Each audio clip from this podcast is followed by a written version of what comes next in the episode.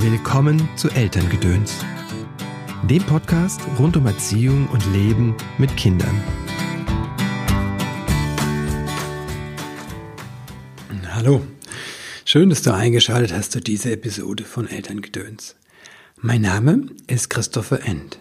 Ich bin systemischer Coach und unterstütze Eltern in schwierigen Erziehungssituationen. Heute soll es mal wieder um Meditation gehen. Während ich diesen Podcast, diese Folge einspreche, ist es draußen längst dunkel. Irgendwie zwischen vier und halb fünf senkte sich schon so eine Mattigkeit, matte Dunkelheit über die Stadt. Und wenn wir morgens aus dem Haus gehen, ist es auch noch dunkel. Überhaupt habe ich das Gefühl, dass es gerade dunkler wird. Nicht unbedingt stiller, aber dunkler. Und nicht umsonst heißt es ja November Blues, weil einfach in dieser Zeit das so fühlbar wird, wie die Sonne weggeht. Und gerade nach diesem lichtdurchfluteten Sommer und Herbst finde ich das nochmal besonders spürbar auch.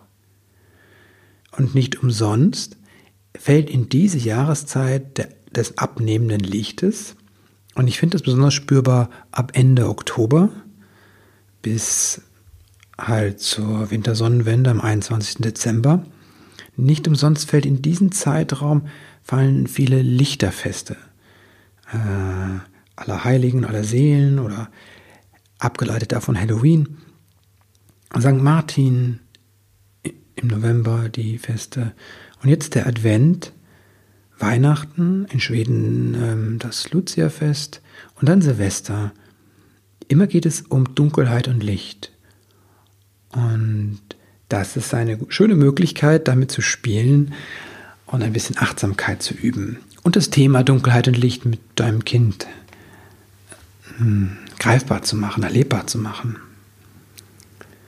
Was mir direkt einfällt, ist eine ganz einfache Übung, die sich besonders gut eignet in einem Kreis von mehreren Kindern.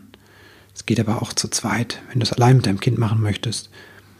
Und zwar ist das einfach das Licht weiterzugeben. In einem dunklen oder abgedunkelten Raum eine kleine Kerze zu haben. Und ich lade dich da ein, äh, gern wirklich ein, ein, ein offenes Licht zu nehmen. Ich finde es auch wichtig, bei aller Sicherheit, dass Kinder auch lernen, wie das ist, mit ähm, einem kleinen Feuer, einer kleinen Flamme umzugehen. Und dieses Licht einfach weiterzureichen. In einem Kreis ist es logisch, wie das funktioniert. Wenn ich jetzt zu zweit bin, könnte ich mir zum Beispiel vorstellen, dass ich im dunklen Flur mit dem Licht gehe oder durch die ganze Wohnung gehe mit dem Licht und dann hast du noch die, die Erfahrung, dass ich gleichzeitig auf das Licht achten muss, dass ich mich da nicht verbrenne und dass es nicht ausgeht und gleichzeitig schauen muss, dass ich mich bewege und irgendwo anstoße. Eine andere Möglichkeit ist, in das Licht zu blicken, einfach eine kleine Kerze aufzustellen oder den Adventskranz und dass du dir mit deinem Kind einfach ein paar ruhige Minuten nimmst und ihr einfach still ins Licht schaut. Wenn Kinder sehr klein sind oder sehr quirlig sind, hilft es da, das noch musikalisch oder ähm, mit, mit einem, zum Beispiel mit einem Gong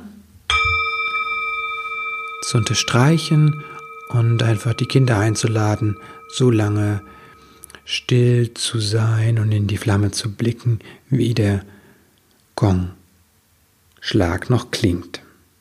Und die dritte Idee, die ich habe zum Thema Meditation und Licht, wäre tatsächlich das Licht zu löschen. Also wir sitzen zusammen um eine Kerze zum Beispiel in einem dunklen Raum und dann löscht eine die Kerze, pustet sie aus. Und wir warten einfach, bis sich die Augen an die Dunkelheit gewöhnt haben und nach einer Weile dann vielleicht, wenn es ein bisschen unruhiger wird, wieder entzündet jemand wieder mit dem Streichholz zum Beispiel die Kerze. Und nach all diesen Übungen, diesen drei kleinen Übungen, ist es, finde ich schön, auch mit dem Kind ins Gespräch zu kommen, wie das denn war, was es erlebt hat, wie das war, im Dunkeln zu sein zum Beispiel oder die Kerze zu tragen oder die Kerze weiterzugeben.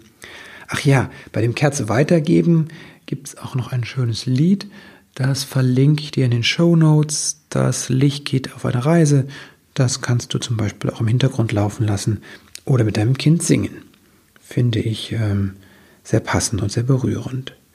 Das war's von mir schon. Das soll so ein kleiner Impuls sein, wie du die dunkle Jahreszeit gestalten kannst, die Adventszeit auch im Blick auf, auf Weihnachten und vielleicht als Gegenimpuls zu der Rastlosigkeit, die ja oft in dieser Vorweihnachtszeit uns befällt.